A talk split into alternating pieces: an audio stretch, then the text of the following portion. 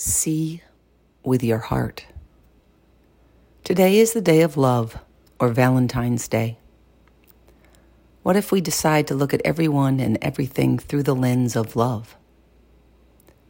Everyone has heard or read the following passage, but how many of us can say we really live it? Love is patient and kind. It does not envy or boast. It is not arrogant or rude. It does not insist on its own way. It is not irritable or resentful. It does not rejoice at wrongdoings, but rejoices with the truth. It always protects. It always trusts.